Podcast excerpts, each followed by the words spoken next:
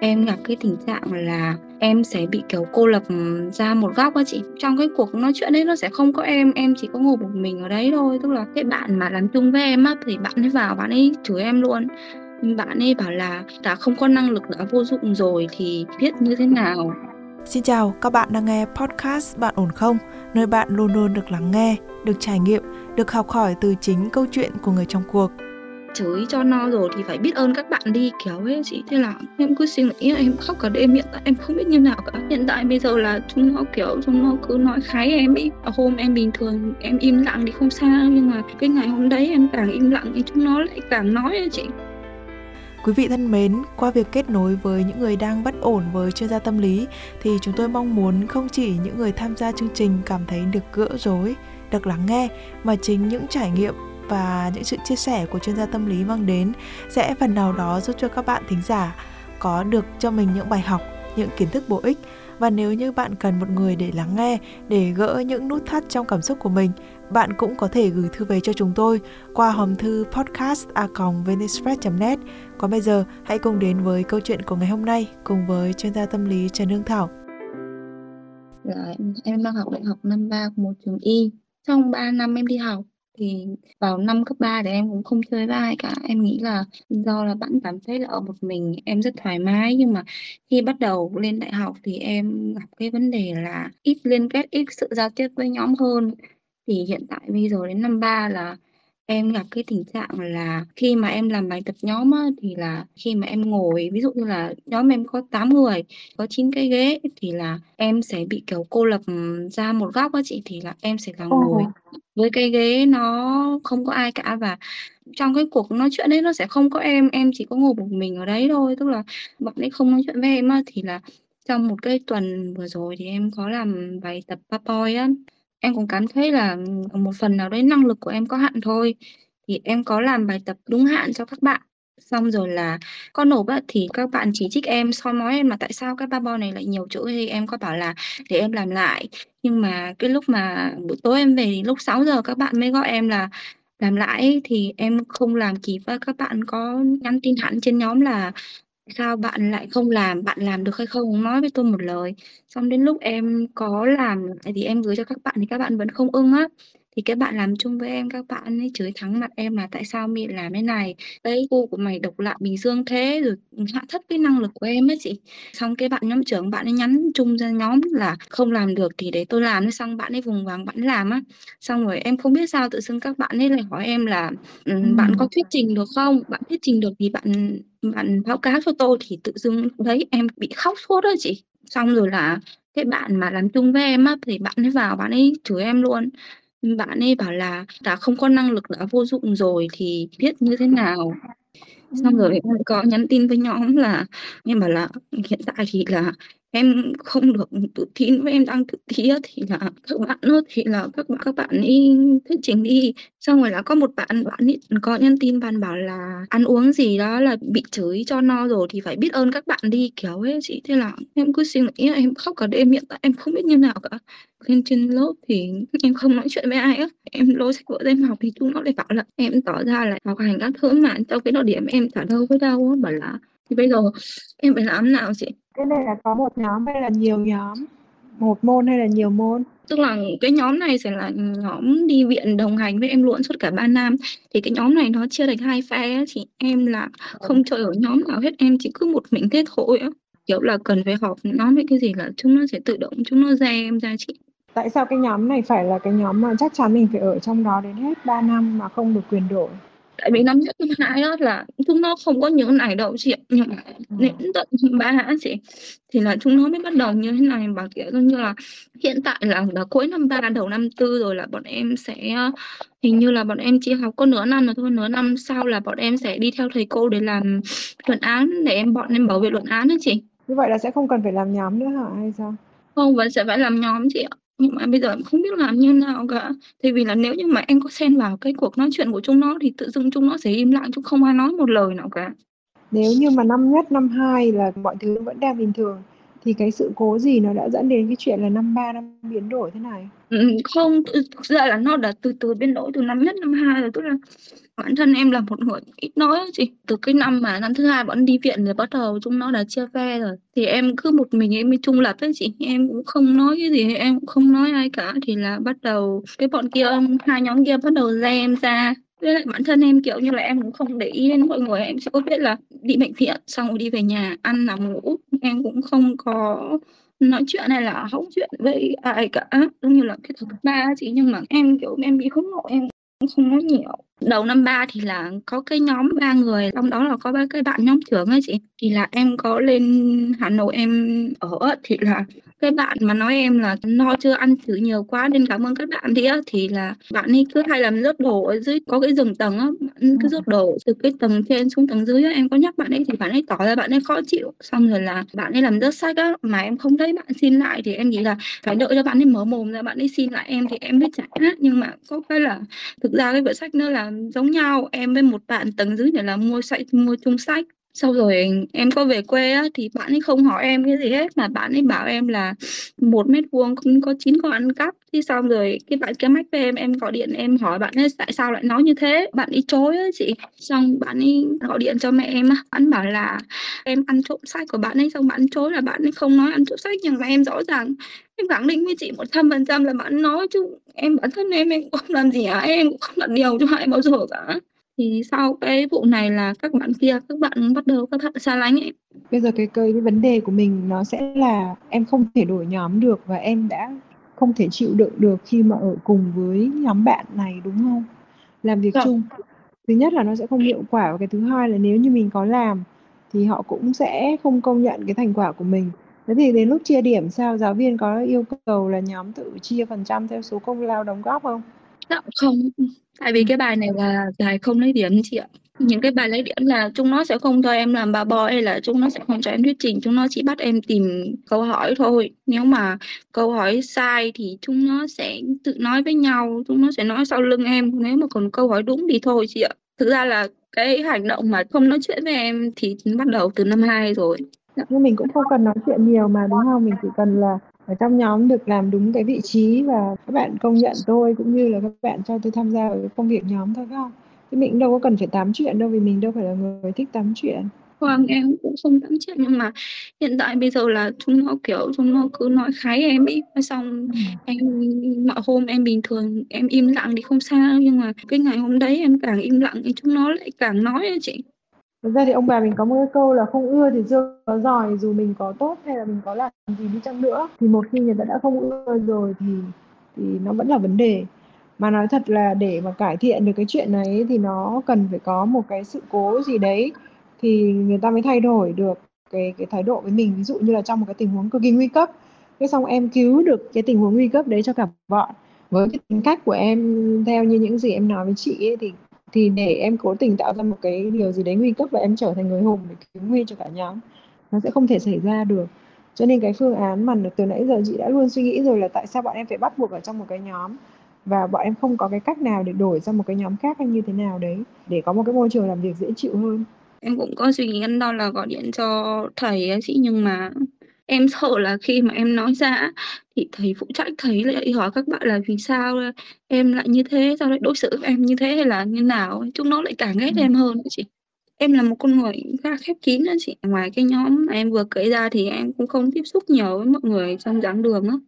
Từ hồi cấp 3 ai cần em thì người ta mới đến với em thôi, xong rồi người ta không cần em nữa là người ta cũng bỏ em thôi chị ạ. Ví dụ là hồi cấp 3 là em thi lên cấp 3 là có một bạn hay cho em đi chơi, em cũng hay mở rất hứng, nhưng mà xong rồi kiểu như là người ta lên cấp 3 người ta có lớp mới, bạn mới, trường mới rồi, người ta không cùng xã với em nữa thì người ta sẽ tự động người ta ra em ra, người ta cũng không chơi với em nữa. Cho nên là em cảm thấy là em không muốn sao dụ em nhiều người. Em chắc em nghĩ là do bản thân em ít nói, nhưng mà cái đó là do tính rồi á chị. Nhưng mà về nhà em nói rất nhiều, em nói không ngừng, nhưng mà ở ngoài đường em không nói được câu nào cả chị. Cái chuyện mà bạn bè mà mọi người cứ nghĩ là bạn bè thì phải mãi mãi với nhau, thực ra chuyện đấy không có đâu. Tức là bạn bè sẽ theo mỗi cái giai đoạn thì sẽ thay đổi. Cũng có những tình bạn nó kéo dài đấy, nhưng mà nói về cái mức độ thân thiết ấy, thì trong mỗi một cái giai đoạn mình sẽ thân thiết với một kiểu nhóm người khác nhau. chứ không phải là lúc nào cũng phải là những cái người đấy suốt cuộc đời của mình thì nó không có. Cho nên là mình không có gì phải lo sợ về cái chuyện là bạn bè tôi thay đổi hay chính tôi thay đổi, tôi không còn chơi với nhóm bạn cũ nữa hay như thế nào đấy. Cái đó là tùy vào cái điều kiện sống của mình trong một cái thời điểm nhất định cụ thể nào đấy, và mình sẽ có những cái mối quan hệ khác nhau, và những cái người xung quanh mình họ cũng thế. Cho nên là phải hết sức bình tĩnh về cái chuyện này, bởi vì chị biết là trong cái thời tuổi trẻ ấy, ngay cả chị cũng thế thôi. Ngày xưa lúc còn trẻ chị nghĩ là mình sẽ chơi với những cái người bạn này mãi mãi. Xong đến lúc lên đại học rồi, những cái người bạn mà chị nghĩ là mãi mãi mà ở thời cấp 3 đấy, thì tại vì mỗi đứa học một trường khác nhau, thế là không có điều kiện để gặp nhau nhiều. Thế là chị lại chơi với một nhóm bạn khác ở trên đại học, và bạn ấy cũng thế, các bạn cũng chơi với một nhóm bạn khác ở trên đại học. Thật ra ấy, cái tình bạn hay là các cái mối quan hệ nó cũng cần rất là nhiều sự chủ động từ cả phía mình cũng từ cả phía người ta nữa. Bởi vì nếu mà chỉ có một người chủ động không thôi thì lâu dần cái người đấy họ cũng sẽ mệt mỏi, họ sẽ cảm thấy là tại sao tôi phải luôn là người chủ động, còn cái người kia đâu, như thế nào. Cho nên là bây giờ nếu muốn cải thiện cái điều này thì bản thân mình cũng phải có một cái sự chủ động nào đấy. Thế nhưng mà không phải, điều này có nghĩa là em sẽ nhào vào bất kỳ một cái nhóm nào, em phải tìm những cái người mà họ có vẻ phù hợp với mình. Còn cái chuyện mà người như thế nào là phù hợp với mình thì cái cảm nhận của mình nó sẽ rất nhanh chỉ cho em cái điều đấy. Quan trọng là mình phải kiên nhẫn và có thời gian. Thế nhưng bây giờ quay trở lại cái lớp học này, trong cả cái lớp học này mình không có thấy có cái người nào mà chung tần số với mình, ngoại trừ cái bạn hiền mà em vừa nói hả? Nhưng mà bạn đã nhóm khác hay như thế nào? Bạn ấy cũng nhóm khác. Bạn ấy bị người ta quát thẳng vào mặt bạn ấy luôn á. Bạn ấy vẫn để cho người ta quát đó. Cái phương án tốt nhất cho cái tâm trạng và cho cái hiện trạng của em bây giờ ấy là mình sẽ tách ra thành một nhóm mới. Nhưng mà nếu chỉ có 2 người thôi thì sẽ không tạo được thành một nhóm. Em cần tìm được nhiều người mà cũng muốn có một cái nhóm bình yên, mọi người cùng hợp tác với nhau để làm việc. Nếu mà không thì chúng mình sẽ quay lại việc là mình sẽ xử lý cái việc chung sống với cái nhóm bạn kia như thế nào. Thật ra là bây giờ chỉ nửa năm thôi chứ nhỉ? Nửa năm nó sẽ qua rất là nhanh. Và nếu như mình vượt qua được cái giai đoạn này thì mọi chuyện nó sẽ tốt đẹp. Cho nên là chị nghĩ là nếu như em đi qua được cái giai đoạn này và em vượt qua được nửa năm đấy, đến lúc mà em nhìn lại, em thấy mình vượt lên trên họ thì tất cả những cái gì mà em phải chịu đựng ngày hôm nay ấy, nó sẽ trở thành cái trò cười. Tức là mình mặc kệ họ và nửa năm nó sẽ trôi qua rất nhanh. Chị chắc chắn là tất cả mọi người, ai cũng sẽ phải va vào một số cái nhóm người mà trong đó họ không thích mình. Đôi khi nó không vì nguyên do gì cả. Còn ở đây thì nó lại có cả nguyên do nữa cơ. Mình không giải quyết được cái nguyên do đấy thì mình sẽ không thay đổi được tình huống. Đó là nếu như mà mình biết nguyên do rồi ấy, mà mình không thay đổi, mình không sửa cái nguyên do đấy thì chắc chắn vấn đề nó sẽ vẫn mãi ở đấy. Mình không có một cái cách tự nhiên nào hay là một cái phép màu nào để cho mọi người quên đi những chuyện đã xảy ra, hoặc là quên đi những cái ấn tượng, những cái suy nghĩ của họ về mình cả. Ngoại trừ là khi mà có một cái sự cố thật mạnh và em phải trở thành cái người cứu nguy. Còn nếu như không ấy, thì mình sẽ chọn cái phương án thứ hai, đấy là sống theo kiểu mù câm điếc. Chuyện gì xảy ra tôi cũng không cần biết, các bạn có nói tôi như vậy hay không ấy, thì tôi cũng không nghe nữa, và tránh tiếp xúc với họ nhiều nhất có thể để mà không nghe những cái lời mà họ nói về mình. Đấy là cái cách mà tối thiểu để mà mình có thể giữ cho bản thân mình có được một cái sự yên bình tạm thời. Mình mặc dù mình biết là vấn đề nó vẫn là đấy, những cái con người tức là bản thân em cũng do một phần, tại vì là em không giao tiếp tốt, nhưng mà kiểu như từ bé đến lớn rồi chị, em không biết cách nào để em thay đổi bản thân cả. Dù em có chen vào cuộc nói chuyện của người ta thì người ta cũng sẽ không chào đón em, không có tiếp lời em ấy chị. Có thể là em chưa tìm được một cái nhóm phù hợp với mình thôi, ai rồi cũng sẽ có một cái nhóm người phù hợp với mình hết. Thì ví dụ như mà mình không được hoạt ngôn lắm này, hoặc là mình không khéo lắm này, thì cái việc tìm nhóm đấy của mình nó sẽ hơi khó hơn một chút. Nhưng mà kiểu gì cũng sẽ có cái nhóm người phù hợp với mình. Cái việc của mình là cần phải chịu khó. Còn nếu không á, cái tính cách của mình ấy, nó sẽ làm cho mình gặp phải những vấn đề nghiêm trọng ấy, thì mình cần phải xem xét nghiêm túc lại bản thân mình để mình thay đổi bản thân mình. Bởi vì thay đổi bản thân mình là cái phương án dễ nhất trong tất cả các cái sự thay đổi. Em muốn thay đổi điều kiện môi trường ở ngoài kia hay em muốn thay đổi một người khác, nó đều không thể nào dễ bằng việc em thay đổi chính bản thân mình. Thì nghiêm túc xem xét lại là cái này nó gây hại cho tôi đúng không? Thế thì tôi sẽ phải tìm cách để tôi thay đổi bản thân. Và thay đổi bản thân ấy, thì nó phải thay đổi từ trong suy nghĩ, chứ không phải là em dùng những cái phương pháp hay là một số những cái tip giao tiếp này nọ các thứ để lấy lòng người khác, hoặc là bạn sẽ làm như thế này thì bạn sẽ 100% thành công trong việc giao tiếp với người khác hay lấy lòng người khác. Không có nha. Những cái gì đến từ nội tâm nó mới đủ mạnh mẽ. Và một trong những cái mà làm cho cái tâm hồn con người ta trở nên thuần hậu lại, làm cho cái con người ta trở nên dễ chịu hơn với tất cả mọi thứ xung quanh ấy, thì đấy là cái sự tiếp xúc với một số những cái nguồn mà nó có cái sức mạnh hiền hòa, Thì một trong những cái nguồn để mà tiếp xúc mà làm cho mình trở nên hiền hòa hơn về mặt tâm thái, thì mình có thể dễ chấp nhận mọi thứ xung quanh và mình có cái nhìn cởi mở hơn về cái thế giới này. Đấy là một số những cái bài giảng của các cái thầy. Thì em có thể nghe thử để xem là nó có chứng ngộ được cái gì ở trong đấy không, là cái tâm thế của mình nó có hiền hòa đi hay không. Thì khi đó thì dù các bạn có nói gì đi chăng nữa thì tôi đã chứng ngộ được tất cả những cái điều này nó chỉ là một cái khoảnh khắc thôi. Chắc chắn là điều này nó sẽ qua, và cái mục tiêu cao nhất của tôi cần đạt được là cái gì? Là cái việc mà tôi sẽ qua được cái môn học này hoặc là qua được cái kỳ thực tập này, thì em nên tập trung vào cái mục tiêu đấy. Chứ còn cái việc mà em nói với chị là cái mục tiêu mà em muốn tập trung vào ở đây là làm hòa đối với mấy cái bạn này, được chung sống với họ một cách dễ chịu hơn, thì rõ ràng là tất cả những giải pháp chị em mình nói chuyện với nhau từ nãy đến giờ nó đều có vẻ không hiệu quả. Nó nguyên nhân nó đến từ phía bên ngoài và đến cả từ trong bản thân mình nữa, để cho tất cả những cái giải pháp này đều không thể tiến hành được. Thế thì mình phải có một cái cách khác để mình vượt qua cái này thôi. Chứ mình đừng cố chấp niệm với cái việc là tôi phải làm hòa được với những cái người này, trong khi bản thân tôi không hạ tôi xuống được. Và những cái người kia họ cũng không có lý do gì để họ hòa nhập với tôi cả, đúng không nè? Đó. Thế mình phải tìm một cái con đường khác thôi em. Quan trọng là cái tương lai của mình, định hướng cái tương lai của mình như thế nào. Và các cái cá nhân mà xoay xung quanh mình ấy, chỉ cần nhiều nhất là 5 người. Và 5 cái người đấy phải có cái sự ảnh hưởng tích cực lên bản thân em như thế nào. Quá nhiều người cũng không để làm gì đâu mà nó sẽ làm mình bị sao nhãng. Các mối quan hệ rộng thì nó cũng rất là tốt, nhưng mà tùy nghề nghiệp nhé, không phải là nghề nghiệp nào cũng cần một cái mối quan hệ rộng để mà có thể phát triển được bản thân.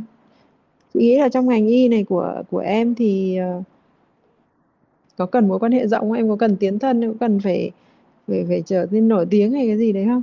Không, bản thân em thì học điều dưỡng thôi chị ạ. Em cũng không phải là bác sĩ, em thì học 4 năm và em ra làm điều dưỡng thôi.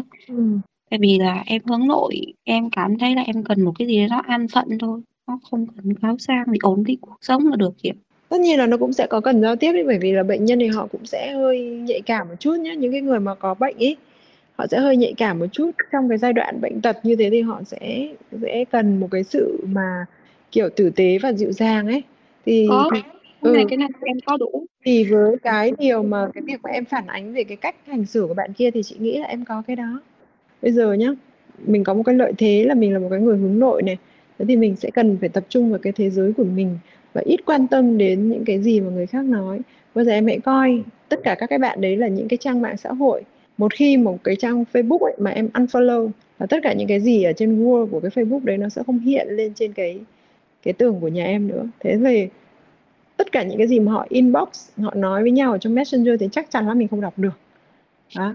Để khi mà mình không đọc được như thế thì ông bà mình có cái câu là mắt không thấy là tim không đau đó. Mặc dù tôi vẫn biết là vấn đề nó vẫn tồn tại đấy, họ vẫn sẽ nói xấu tôi, họ vẫn sẽ thế này thế nọ với kia với tôi.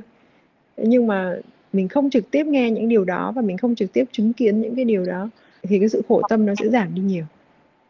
Thêm vào đấy thì em có thể không cần dùng lời nói, nhưng em có thể dùng hành động để tỏ thiện chí. Ví dụ như là khi một ai đó trong nhóm cần giúp đỡ với bất kỳ điều gì, em sẽ giúp đỡ họ, muốn chở đi đâu hay như thế nào đấy. Và em giúp đỡ hoàn toàn với cái tâm trong sáng, chứ không phải là tao đang quỵ lụy mày hay là cái gì đó. Thì cái đấy không cần thiết. Em sẽ nhìn cái sự việc thôi nhé, em đừng nhìn con người. Em nhìn cái sự việc và em thấy rằng là cái việc này tôi có thể làm được này. Thì em làm nó một cách rất tự nhiên, thì cái người đó tự nhiên họ sẽ bị chinh phục bởi cái sự tự nhiên của em. Chứ không phải là tôi làm cái này là sau đó là bạn phải tốt với tôi nha. Cái đó nó không cần thiết. Bởi vì người ta sẽ đọc được cái tâm đó của mình. Còn nếu như khi em nhìn vào sự việc của em thấy là cái này là trên đường tôi đi về này, thế thì cho bạn này quá giang cũng không có thành vấn đề. Thì lúc đó họ sẽ thấy ở em một cái lợi ích. Và khi mà người ta đã thấy được lợi ích của mình ấy, thì họ sẽ giảm bớt cái ác cảm của mình. Đấy là một cái chuyện rất đương nhiên. Mọi thứ nó đều cần phải có sự nỗ lực bé ạ. Vâng, các bạn thân mến, mình nghĩ là không ít người trong chúng ta khi ngồi trên ghế nhà trường đã từng gặp phải những cái tình huống tương tự như vậy, luôn cảm thấy lạc lõng hoặc là bị tách rời khỏi một tập thể. Cho dù điều đó là sự thật hay chỉ vì mình suy nghĩ quá nhiều, nhưng mà nếu nó đã khiến cho bản thân mình cảm thấy áp lực, cảm thấy cô độc thì mình nghĩ là đó cũng không phải là chuyện vặt vãnh. Nhưng mà thực chất không thể kỳ vọng một ai đó hay là một tập thể nào đó phải yêu thương mình vô điều kiện. Điều mình có thể làm là tự làm lành với chính con người và những nhu cầu bên trong mình. Hành trình đó thì không dễ, nhưng mà nó có thể là cơ hội để mình nhìn lại bản thân mình học cách trưởng thành và chấp nhận những chuyện không không như kỳ vọng của mình trong cuộc sống. Mình nghĩ nó rất là có ý nghĩa. Còn nếu như bạn đang gặp phải những bế tắc, những bất ổn trong cảm xúc của mình, hãy gửi thư về hòm thư podcast.vnexpress.net. Còn bây giờ thì Nguyễn Hằng xin phép được khép lại chương trình của chúng ta ngày hôm nay tại đây. Xin chào và hẹn gặp lại các bạn trong những chương trình sau.